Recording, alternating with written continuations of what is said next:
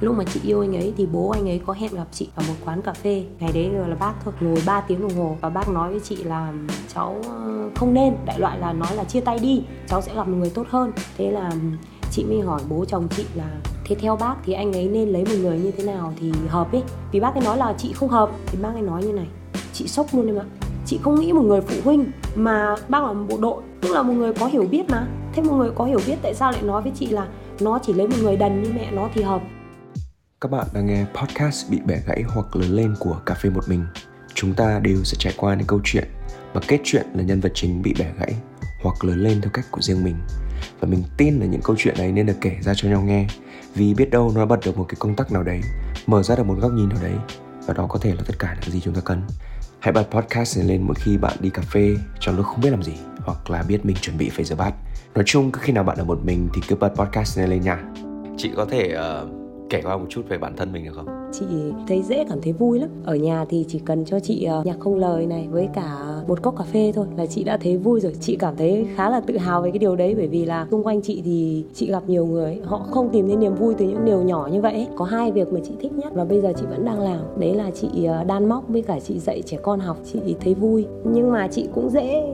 Nhiều khi chị cứ nghĩ là hay là do mình ờ, nhạy cảm quá trước. Thái độ của người khác dành cho mình ấy họ có đang đối xử quá đáng với mình không? Hay là do mình nhạy cảm quá nên mình cảm thấy như vậy? Thành ra chị chị cũng dễ buồn lắm. Chị có bao giờ nghĩ lý do vì sao tính cách của mình nó lại như thế không? Thực ra là chị cũng ngồi chị suy nghĩ nhiều lắm. Xem ngày xưa từ bé giờ con người mình như nào mà mình lại trở thành một người như vậy. Trước chị đọc cuốn sách nào đấy người ta nói là quá khứ thì nó sẽ thay đổi rất nhiều lần ý. Ngày đấy chị cũng chị cũng không hiểu lắm về cái câu đấy là tại sao quá khứ lại thay đổi nhiều lần. Quá khứ nó vẫn là như thế mà vẫn là những việc xảy ra như thế trong thời gian đấy. Và nó giống như là lịch sử thì làm gì có gì thay đổi được. Nhưng mà không phải. Bây giờ chị nhận ra là trong mỗi cái giai đoạn mình nghĩ về cái quá khứ đấy, mình lại mình lại nhìn nhận sự việc theo một cách khác ấy. Thành ra là khi nhìn lại thì chị thấy là mình cũng hơi thiệt thòi ấy. từ ngày mầm non, mẹ chị sẽ bắt chị là phải cắt tóc con trai. Chị cũng làm theo thôi. Nhưng mà đi học thì bạn bè cứ kiểu như bảo mình giống con trai ấy và đến bây giờ chị vẫn sống với niềm tin là chị giống con trai mà, chị thôi mà. Thế hôm trước cái chị phụ huynh của chị chị lại chị lại khen chị xinh.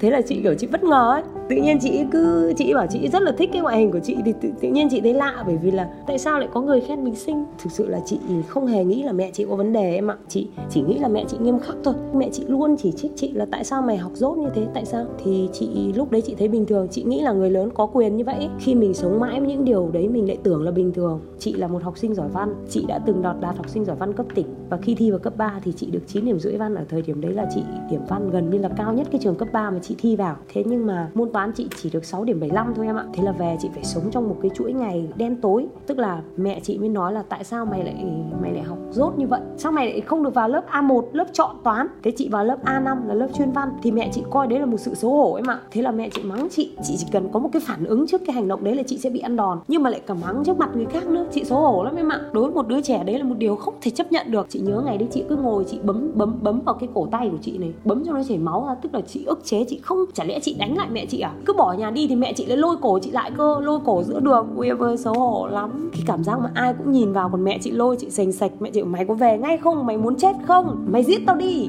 Thế nên là chị sợ lắm, chị không dám, chị chỉ ngồi đấy để cho mẹ chị tấn công chị thôi. Nên là tại sao chị đỗ vào đại học khoa học tự nhiên? Chị nghĩ rằng phải vào đại học khoa học tự nhiên thì mẹ chị mới hài lòng. Thế là chị cố gắng để vào được đại học khoa học tự nhiên. Và trong ba môn toán lý hóa thì môn lý là môn dễ nhất mà chị chọn nó chứ không phải là vì tình yêu hay là vì chị thích. Không hề. Khi mà chị học sư phạm vật lý em ạ, thầy giáo chị còn nói nói với chị như này, thầy ngồi vấn đáp nè, ngồi vấn đáp, thầy ngồi đối diện chị. Lúc chị trả lời thầy giáo, chị mới bảo là, mày có cái bút đen không? Chị hỏi, đây đây, em có bút đây, thầy đưa bút xanh. Ông bảo, không, bút đen cơ, bút đen mới giống con dao, đây mày cầm, mày đâm chết tao đi, dạy sinh viên rốt như mày, tao thà chết còn hơn, mày giết tao đi. Đấy, em thấy không? Mà chị vẫn phải vật lộn để chị được cái bằng khá thì em thấy chị khổ không? Chị không hiểu chị học cái gì mà chị sao chị chị phải học cái đấy. Nhưng mà chị có niềm tin là chị học cái đấy mẹ chị sẽ tự hào chị thèm được mẹ chị ghi nhận nên chị đã cố gắng.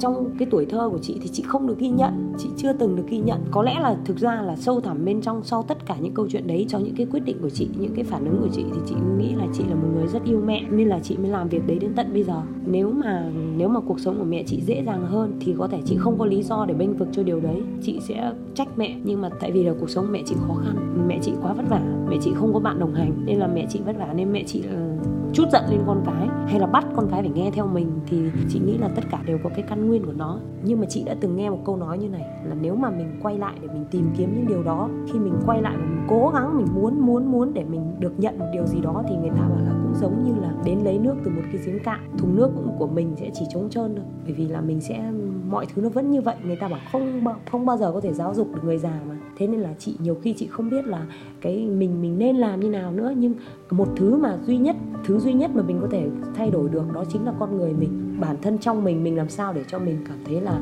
à mình có thể vui được, mình có thể buồn được.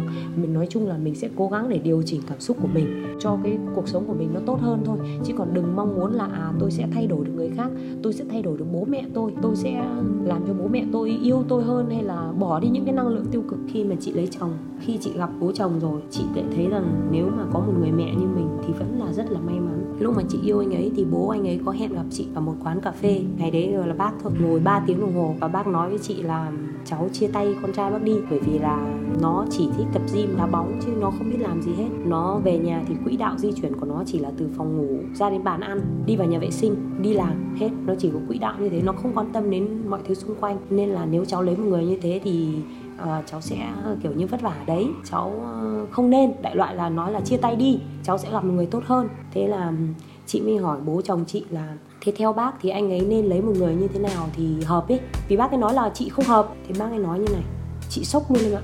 Chị không nghĩ một người phụ huynh mà bác là một bộ đội, tức là một người có hiểu biết mà.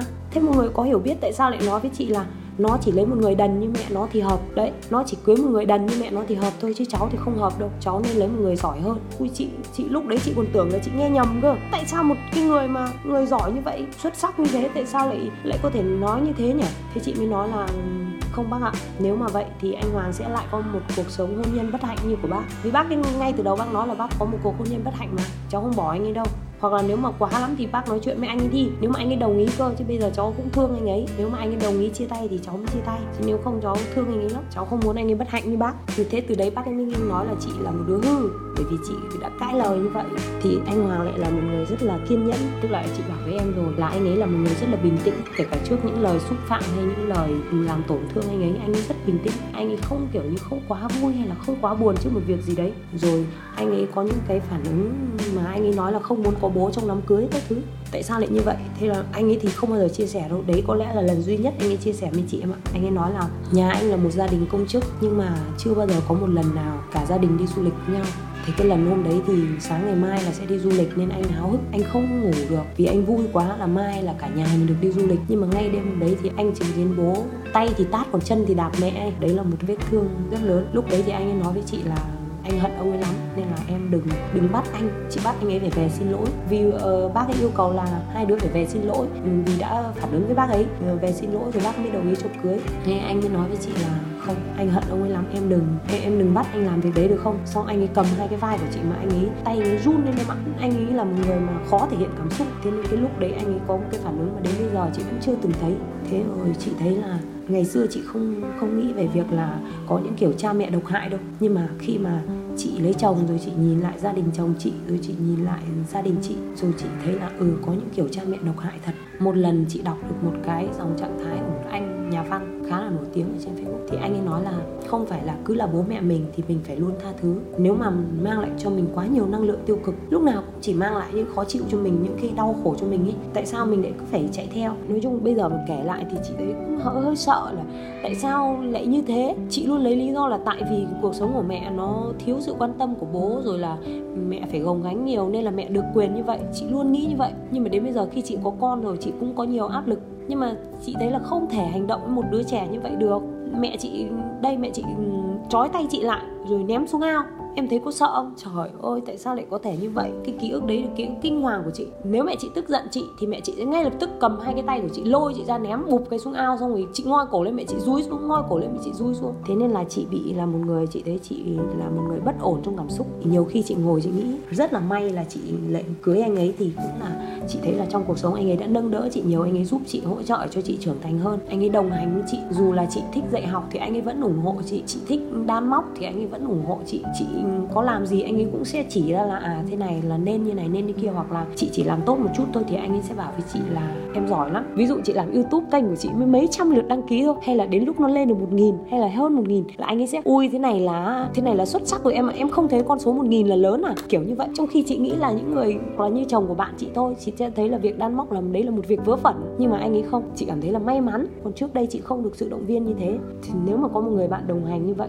thì mình là giúp ích cho mình rất là nhiều. Giúp chị nhận ra, nhưng giúp bằng những cái cách đặc biệt. Ví dụ như là khi mà một người nào nói chuyện với chị là cậu như thế là không được đâu, cậu như thế là cậu sai rồi. Thì chị lại không nhận ra đâu. Nhưng mà anh ấy lại chọn một cái cách là anh ấy làm cái việc giống y như chị đã làm cho anh ấy. Có những lần mà thái độ của chị gay gắt đi, thì anh ấy không nói gì, anh ấy mặc kệ cho chị gay gắt luôn. Thế là có một lần anh ấy quát lại chị em ạ, anh ấy quát một tình huống rất bình thường mà anh ấy quát, chị không nhớ cụ thể về có một cái vụ việc gì về đôi dép thôi, nhưng mà anh quát lắm. Thế là chị chị mới sững người, chị mới sững người, chị mới bảo là tại sao anh ấy quát em như vậy? Thế là anh ấy bảo là, đấy chỉ là, đấy chỉ là anh đang phản ánh lại những cái phản ứng của em trước những tình huống như vậy thôi. Ừ, anh chỉ muốn cho em biết là là em đã có những cái phản ứng như thế vậy. Và người khác ừ, nhìn vào cái sự việc đấy như nào thì anh làm lại như vậy thôi. Chứ từ trước cái nay em cũng biết là anh không phải là người như vậy. Thế thì chị My chị mới bắt đầu, chị ngồi, chị mới nhìn lại, chị mới bắt đầu suy nghĩ bởi vì cái việc mà mình nhận ra là mình đang quá giống mẹ mình em ạ, mà đấy lại là điều không tốt thì thực sự nó rất là khó khăn đối với chị mà chị phải thừa nhận. Chị hay nhăn mày này, hay cau có này, không phải những cái cau khó, có thông thường của những bà vợ đâu em ạ, không phải. Thì rất may cho chị là chị đã gặp một người là anh Hoàng. Thế là chị bắt đầu chị nhìn nhận lại, chị ý thức từng hành động của mình, từng câu nói của mình trong trong cái các cái hoàn cảnh trong cuộc sống. Và chị nhận ra như này em ạ, tình yêu đối với những người bạn với nhau, hay là giữa bố mẹ với con cái, hay là tình cảm anh chị em thì những cái tình yêu đấy nó phải được trao đi một cách công bằng. Công bằng tức là sao? Tớ trao cho cậu và cậu cũng trao cho tớ. Và tớ vui với cái tình yêu của cậu chứ không phải là tớ trao cho cậu và cậu bắt buộc phải nhận nó và cậu phải mang ơn cái điều đấy. Thế thì chị thấy là như thế là không công bằng tình yêu là phải công bằng. Thế bây giờ chị có kế hoạch gì cho tương lai không? Uhm, tương lai của chị thì nó rất nó nó rất là tươi đẹp. Chị nghĩ là như thế. Tức là chị được làm công việc chị yêu thích này. Chị có một người bạn đồng hành và chị có một em bé đáng yêu. Chị nghĩ là con con chị chị mong là sau này nó sẽ nói là nó hạnh phúc vì nó có một người mẹ như chị. Đó. Bạn thấy cà phê tuần này thế nào?